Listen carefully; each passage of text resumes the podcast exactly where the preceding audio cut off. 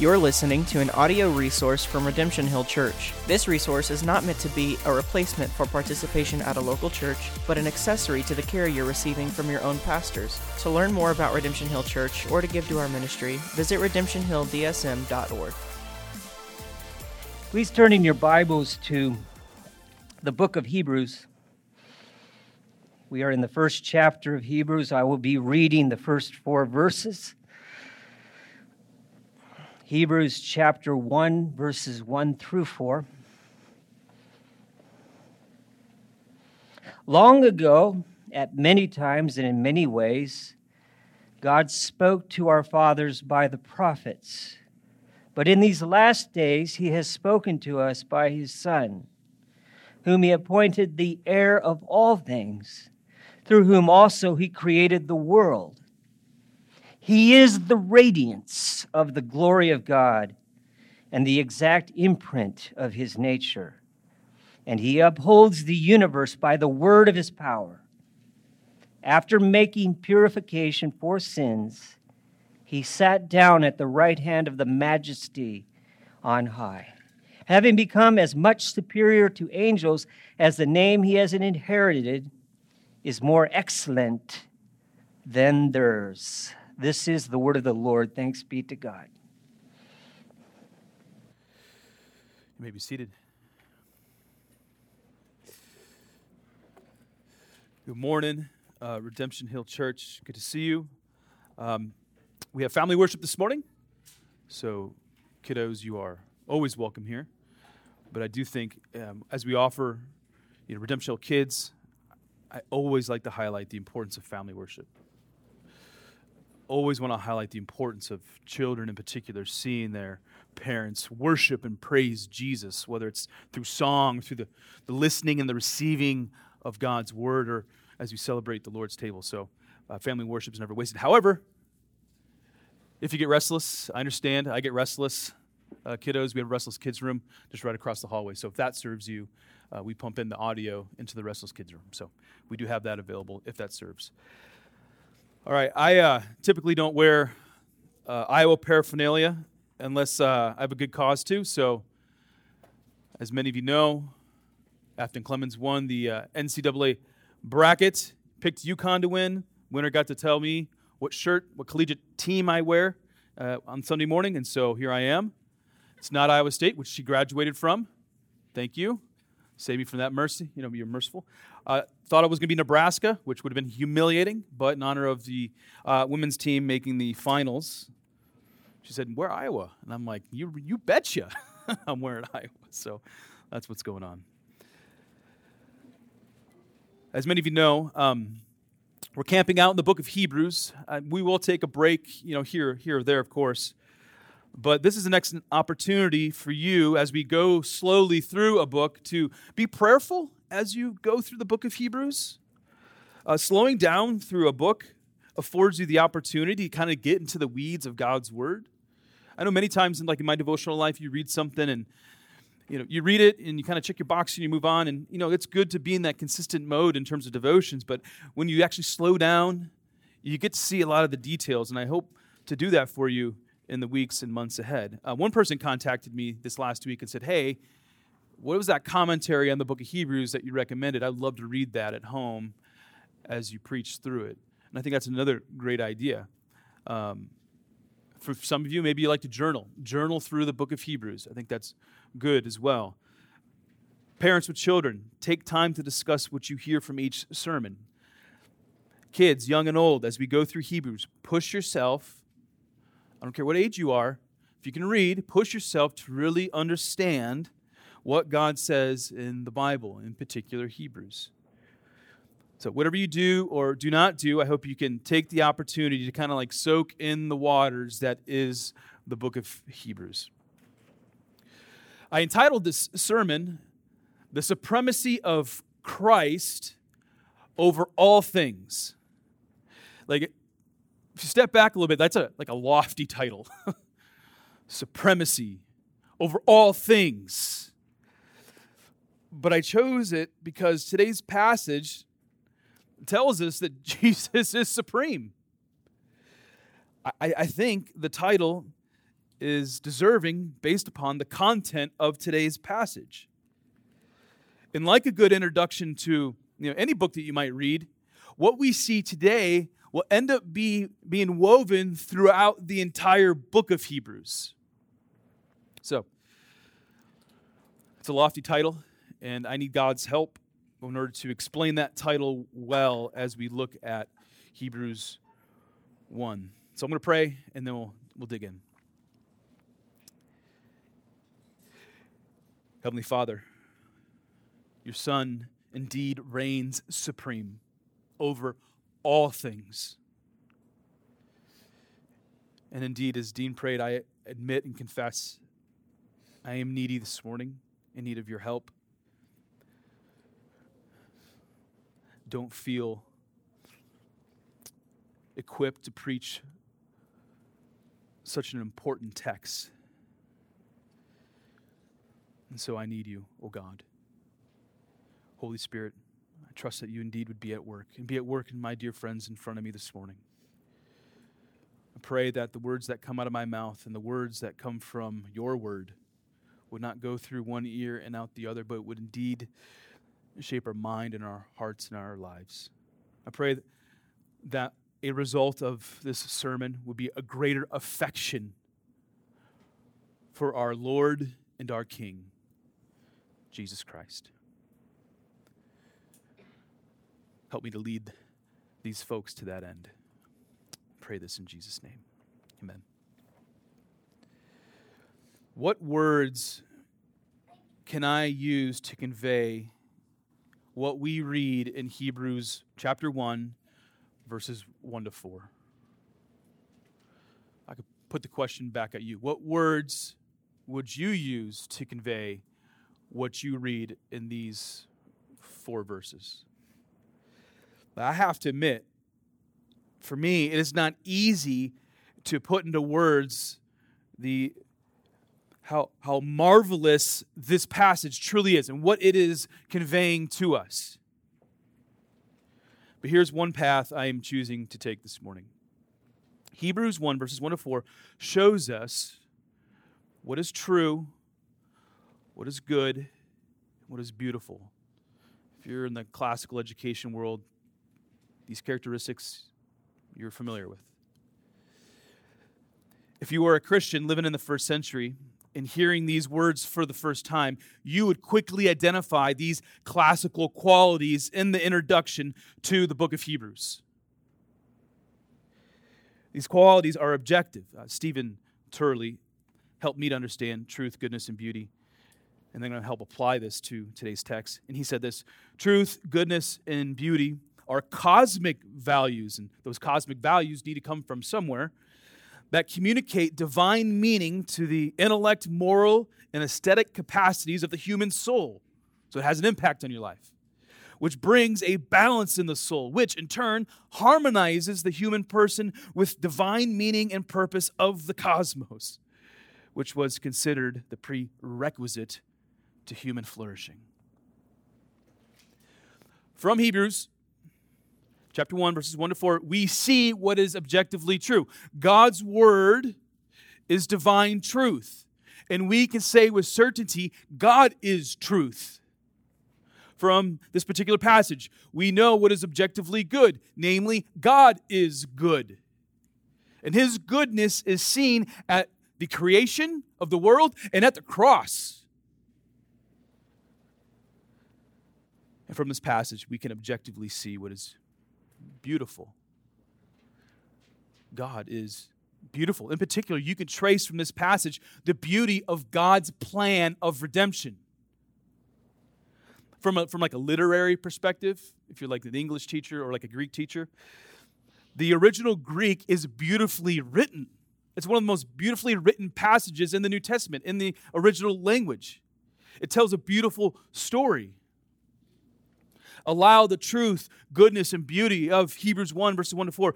I hope to make an impact on your soul this morning. I just couldn't, usually I start a sermon, I give you a story or analogy, and I just couldn't think of anything to help describe this. But truth, goodness and beauty resonates with me. And perhaps these qualities will resonate with you as we walk through this passage. Last week, we looked at Hebrews 1, verses 1 and 2, and in particular the first half of verse 2, and we saw that God has spoken, and God has spoken decisively through the Son. You might remember from last week that I challenged you, and challenged everyone with this question. God has spoken, but are you listening? Right? He has spoken. A Christian can never say that God is not speaking to me. Because all you got to do is pull out his word. He has spoken. He continues to speak. Are you listening? That was the punch. That was the main theme from last week. It is incredible that God has spoken and he continues to speak. The author of Hebrews, I just think he comes out swinging with this introduction. God speaks and we have the privilege to hear. So the logic of verses 1 to 4 is clear. If God has spoken preeminently through the Son, which he has, then what is it about the Son that should cause us to listen to him? That's what the author of Hebrews is trying to do. He's trying to give you reason. This is why you listen to the Son.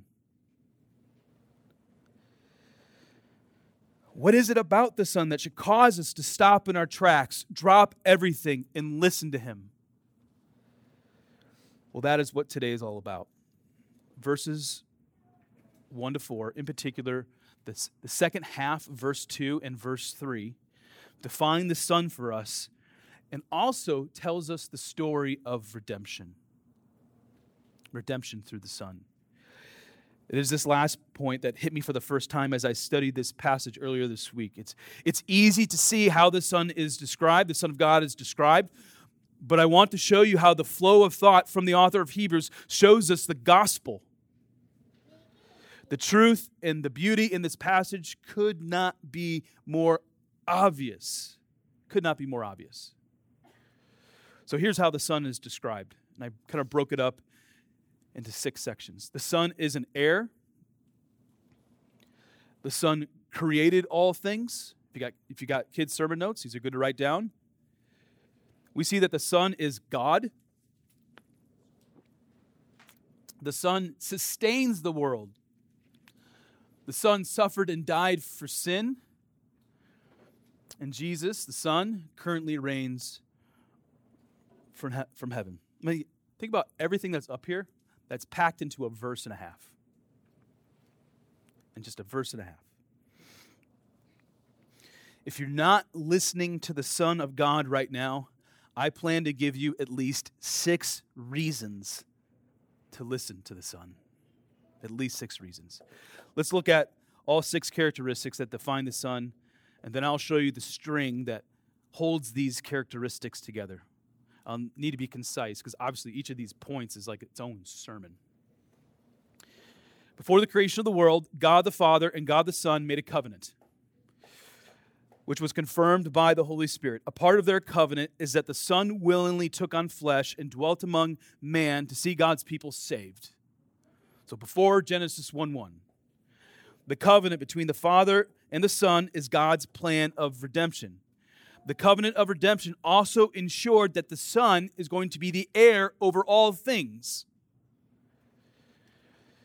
In the Old Testament, we read that God gave an inheritance to Israel. And Israel, he gave the inheritance of the land of Canaan, right? The land flowing with milk and honey. God gave him the land, but God's collective son, collective Israel is called a son at times in the Old Testament. God's Son eventually squandered their inheritance. Just squandered it. It's like, thanks God, now we're going to live however we want to live. I'm going to go worship that idol. But not so with the Son of God. Psalm 2:8 is about Jesus, and we read, "Ask of me, and I will make the nations your heritage, and the ends of the earth your possession." The Father gave all things to the Son, And he, the son, is not about to squander the inheritance. The son even inherited a more significant name than the angels. That's verse 4. Here's a popular quote highlighting the inheritance of the son. I've used this before, and some of you may be familiar with it. It's from a theologian. He is since ceased. He's died, but he's a former prime minister also of the Netherlands. So he's a theologian and a prime minister. It's Abraham Kuyper. He said this: "There is not a square inch in the whole domain of our human existence over which Christ, who is sovereign over all, does not cry, 'Mine.'" I love that quote. It never gets old using that for me, because it's so true. Jesus is not heir over part of creation. He's not heir over 90% of creation. He's heir over all things. You know the Greek word for all in verse 2, you know what it means? All. Everything. If you're a Christian, this truth impacts how you live and how you view the world if you let it affect you. Your house belongs to Christ. Your car belongs to Christ. Your bank account belongs to Christ. Parents, at the end of the day, your children belongs to Christ. Everyone in this room, whether you are acknowledging it or not, you belong to Christ. He is heir over all things. Life looks different if you believe all things first belong to Christ. Does it not? Looks very, I don't know if you're the same way, but I'm so used to holding on to things for myself. And how often do I say, "This is mine," to young kids fighting over a toy. "That's mine, that's mine, that's mine, that's mine," over and over and over again. And what we have to say is, nope, it belongs to Christ. A reason why, but not the only reason why, the Son is the heir of all things is that He created all things. He created it all. I hope you can see the clear connection here. Here's the second part of verse 2 that puts together inheritance and creation. "But in these last days, He has spoken to us by His Son, whom He appointed heir over all things, through whom He created the world." Now, I find the Greek word for world interesting. The most common word, Greek word for world is cosmos, so cosmology, right? It's the most common, I think, Greek word in the New Testament, which translated into world. But that is not the word used here. The word here is aion, which is often translated as ages or forever. Now, I take this to mean that Jesus not only created the physical and temporal, but He created what is seen and what is not seen. I quoted Colossians 1 last week, and I'm going to go back to the well because the well is so sweet. The water in the well is so sweet here. "For by Him all things were created, in heaven and on earth, visible and invisible, whether thrones or dominions, rulers or authorities, all things were created through Him and for Him." And so why do we hold on so much to our things when at the end of the day, the one who created the world is heir over all things? He created all things, and before sin entered the world, everything was perfectly good and perfectly beautiful. The situation is not like a home builder who builds a house and then hands over the keys to another tenant, and the new tenant has authority over that house. Nothing could be farther from the truth. Instead, Christ built the house, and He maintains His authority over the house, even though God has allowed you to live in the house, and God has charged you to be a steward and take dominion over the house. God ultimately has authority over that house. He is Lord, and you are in service to the Lord. Again, through creation, even though what God has created is marred by sin, we can still see goodness and beauty because the fingerprints of Christ are all over what he has created. Like, go to the Rocky Mountains. You see the fingerprints of Christ all over his creation. Go to the Grand Canyon. I'm amazed by the massive power of hurricanes. The fingerprints of Christ. Where I live, fields go from green to gold in harvest season. It's beautiful. There's beauty in that. Fingerprints of Christ all over that. Nothing like seeing soybeans go from green to gold in that one week. Beautiful. All reveal beauty. Verse 3 sheds more light on who created the world. We know, but this part of verse 3 is a gem. He is the radiance of the glory of God, the exact imprint of his nature. Some verses in the Bible are like mind-blowing. You just read it, you're like, what does that mean? You know, the first part of Hebrews 1:3 is that verse for me. The glory of God is seen through Jesus Christ.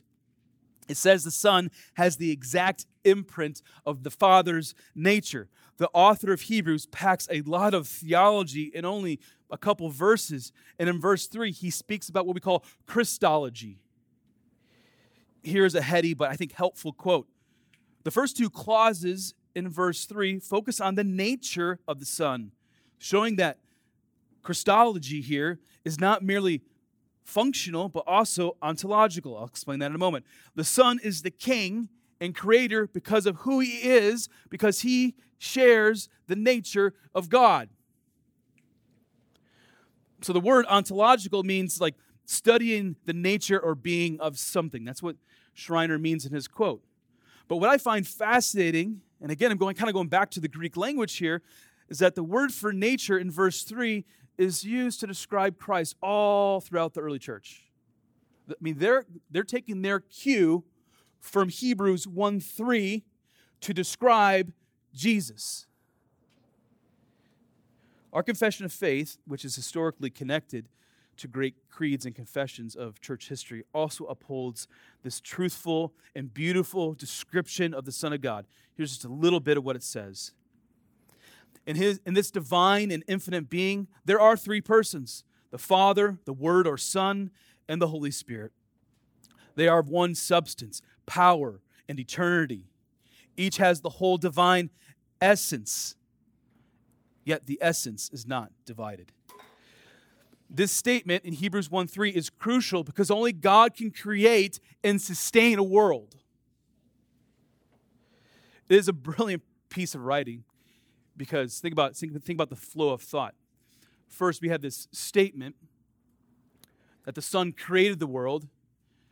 And then we have another statement, kind of bookend, that he sustains the world. And in between these two things, it says that Jesus is God. He is the one who creates and sustains. My Master of Theology degree focused on an early church father named Gregory of Nyssa. And he provides, I think, a brilliant statement about what it means for the Son to have the exact imprint of God. It's a little longer quote, but I think it's worth reading. And I quote, "The majesty of the Father is expressly imaged in the greatness of the power of the Son." Like, pause there for a moment. How powerful does one need to be to create the world? Right? I can barely make a Lego castle, and he created the world. That the one may be believed to be as great as the other is known to be. Again, as the radiance of light sheds its brilliance from the whole of the sun's disk, so too all the glory which the Father has is shed from its whole by means of the brightness that comes from it, that is, by the true light. Even as the ray is of the sun, for there would be no ray if the sun were not, the sun is never conceived by existing itself without the ray of brightness that is shed from it.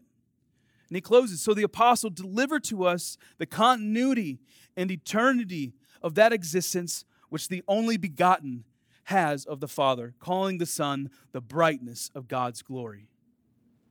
It's a longer passage. Let me just explain one thing here. And we can never press analogies too far, but I really like what Gregory is saying here. If the sun in the sky ceases to exist, then the light ceases to exist. However, the sun in the sky does exist, and the light of the sun cannot be avoided. You cannot miss the brightness of the sun. In Christ, all the light of God is manifested. Christ is the radiance of God's glory. Like you walk out after church, that sun's out. It's always out, no cloud cover today, and that's a good thing. And those rays are going to hit you. And so the glory of God is also seen through Christ. His radiance is seen through Christ. Now here's the fourth of six descriptions of the one who speaks. The Son upholds all things. Often I remind my kids before bed that the air we breathe exists because God chooses to uphold it by the word of his power. God chooses to allow the air to exist. The author of Hebrews does not embrace a deistic notion of creation, right? God did not create the world and then sat down in the lazy boy to drink a margarita. Not at all. If this were the case, humanity would have burned down the world 1,000 times over. Nope. The personal and powerful word of the Son sustains the universe. What is also implied in this expression is that the universe will reach the intended goal and purpose of God. God's will be worked out. Jesus, who upholds all things by the word of his power, continues to be at work through the Holy Spirit to bring about redemption and restoration in all that he created. And thank goodness me and you are not in charge. Thank goodness. Because if Sean Power were in charge, I would have messed things up in a nanosecond. Everything would be a spectacular hot mess. It'd be like that GIF that I often send to people of a trash can that's on fire that is floating down a flooded river. That's what life would be like if it was me trying to sustain something. Listen, by now I hope you see how God is sovereign over all things. God is in control, even though the news tells us, watch the news or you read the news, even though the news tells us it's chaos. The sovereignty of God is fundamental to our theology. It's foundational to what we know about the character of God and how he creates and sustains all things. Everything I've said thus far is the backdrop for the final two descriptions of Jesus Christ. We read in verse 3 that Jesus made purification for sins. The notion that Jesus made purification for sins is a sneak peek of two themes that will emerge later in the book of Hebrews. First, Jesus can make purification for sins because he is the great high priest. In the Old Testament, the high priest cleansed the sins of Israel, oftentimes through animal sacrifice. The whole idea of animal sacrifice is foreign to many Christians and a big hang-up for non-Christians, right? It really is. We don't have a category for animals being killed in particular as an act of worship. Because all of our food, it comes from the grocery store, right? It's prepackaged. Like I remember I was a junior or senior in high school. I went to Hy-Vee in Dubuque. I had to pick up chicken from my mom. And I remember walking from the back of the store, heading up to the register and looking at this prepackaged chicken, thinking to myself, where did this come from? Like, we just don't have this category. It's foreign to many people. Few people pick up a package of chicken from the grocery store and think to themselves, I wonder how this was killed. How did it die? However, if you've ever butchered an animal for food, then the concept of animal sacrifice actually makes a little sense. It makes more sense. If you were to transport back yourself in time, like you get into the DeLorean, like Back to the Future, and you go back Like, there were no refrigerators. The food you gathered was just as valuable as money. So giving your best calf as a sacrifice to God was an act of worship, like giving financially in our day. Also, if you've ever butchered an animal, the principles of life and death are heightened for you. There's a sobering reality that a life that has a beating heart is in your hands. In a sense, you are the priest to that animal. To remove the blood of the animal is to take life away from the animal. I'm not trying to be crude. I'm trying to help you understand what it means for Jesus to make purification for sins. Jesus, the greatest of all priests, does not offer an animal to make purification for sins. He offers himself. So, Jesus is the priest, and Jesus is the greatest sacrifice. The blood of animals no longer needs to be spilled. He is so great that we no longer need to pull out the goat or the lamb from the field. The doves can remain in the sky. It is through the blood of Christ that God's elect are made pure, cleansed for their sin. Here is part of that sneak peek from Hebrews 9. For if the blood of goats and bulls and the sprinkling of defiled persons with the ashes of a heifer sanctify for the purification of flesh, how much more will the blood of Christ, who through the eternal Spirit offered himself without blemish to God, purify our conscience from dead works to serve the living God. When you read, he made purification for your sin, your mind should go directly to the cross. It is at the cross where your sin was nailed, and now you sit here, Christian, cleansed by the blood of Christ. On Friday, I had taught the five solas to a bunch of 7th and 8th graders. Faith alone, grace alone, scripture alone, Christ alone, for the glory of God alone. So we were actually engaging in thoughts about the crucifixion of Jesus Christ, along with a lot of its implications. And one of my students in the 8th grade raised their hand and asked, Mr. Powers, you constantly remind us that we're wretched sinners. Sometimes I open class and I say, good morning, wretched sinners. So she's like, so you call us that, yet what does God the Father see in us if we're still wretched sinners? Good question. My response was twofold. First, despite indwelling sin, right, that remains, Jesus has cleansed us of our past, present, and future sins. And that is a yes and an amen. Second, when the Father looks down, he first sees the righteousness of Christ. He sees the one who made purification for our sins. He sees Christ in you and all around you. The greatest high priest and the greatest sacrifice is how we have been purified from our sins. Wretched sinner that I may be, but I am saved by the grace of God through Jesus Christ. It's through Christ in which we've been forgiven.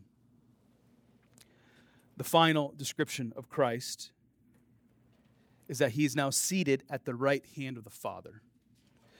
What is assumed in Hebrews 1, verses 1 to 4, in particular verse 3, is that Jesus rose from the dead and ascended into heaven 40 days after his resurrection. This final description is like the cherry on top of all these beautiful descriptions about the supremacy of the Son. The acknowledgement that the Son is currently seated at the right hand of the Father is meant to provoke in us further thoughts about Christ's rule over the world. Listen, you do not rule over the world. Christ rules the world. Politicians and bureaucrats think they rule over the world, but they're just puppets of the one sitting at the right hand of the Father. For years, been hearing from the media that the most powerful person in the world is the president of these United States. You definitely hear that every 4 years, but you hear it all the time. Most powerful person in the world. And the statement's not true.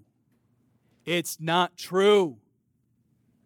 The one who sits on the heavenly throne has more authority and power than the one who poses in a chair in the Oval Office. And I don't care who the president of the United States is. Don't care.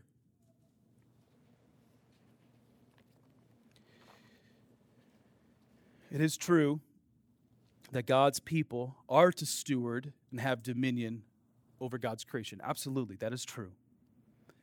But everything we do isn't subject to the one who created and sustains the world and is currently sitting as king next to the Father.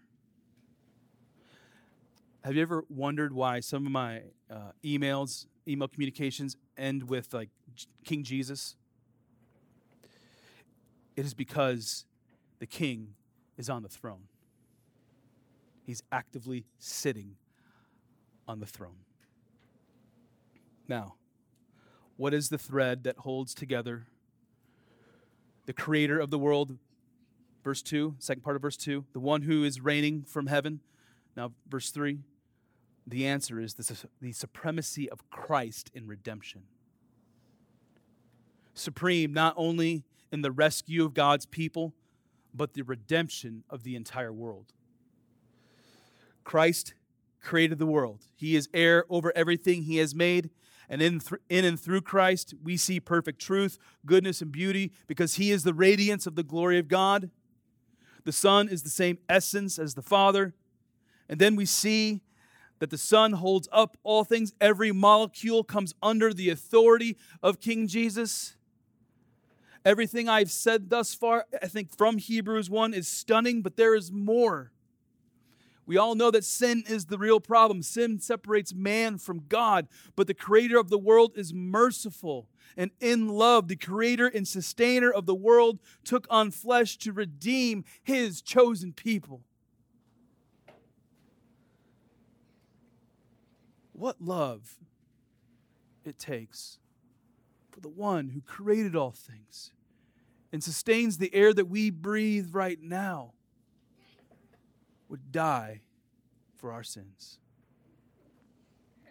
Philippians 2:6-8 summarizes what the Son of God has done for his people. I didn't know Ryan was going to quote that earlier, but I'm going to do it again. Who, though he was in the form of God, did not count equality with God a thing to be grasped, but he emptied himself by taking the form of a servant, being born in the likeness of men, and being found in human form. He humbled himself by becoming obedient to the point of death, even death on a cross. Christian, your sins are forgiven. You've been cleansed because of Christ. But we also read in Hebrews that the story of redemption is not over. It's not over. The story is still unfolding. Christ reigns on high as king. Back to Philippians 2 real quick. Therefore, God has highly exalted him and bestowed on him the name that is above every name, so that at the name of Jesus every knee shall bow, in heaven and on earth and under the earth, and every tongue confess that Jesus Christ is Lord, to the glory of God the Father. Amen indeed. The story is still unfolding, but every knee will be bent before King Jesus. You can plan on it. All will know and confess that Jesus is Lord. Even those in hell who have rejected Christ as king will know that he reigns supreme. I recently read Dante's Inferno. All 9 layers of hell. Dante tells us an allegory of hell. It's an allegory. And Dante depicts many people in hell knowing that Jesus is king, but they rejected his kingship. James 2:19. Even the demons believe in Jesus, but they've rejected him as well.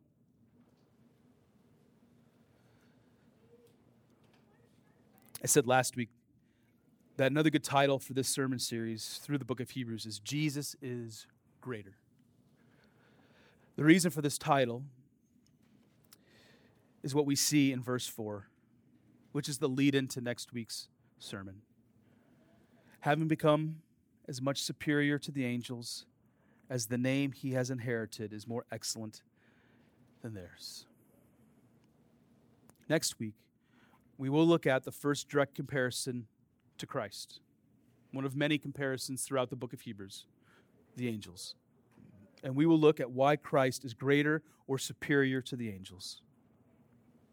Until next week, here's my challenge for everyone. As individuals or as families, go back to Hebrews 1, verses 1 to 4, and take time to identify what is true, what is good in this passage, and what is beautiful. Talk about these three qualities as they're seen through Christ and his creation. Let's pray. You're listening to an audio resource from Redemption Hill Church. This resource is not meant to be a replacement for participation at a local church, but an accessory to the care you're receiving from your own pastors. To learn more about Redemption Hill Church or to give to our ministry, visit redemptionhilldsm.org.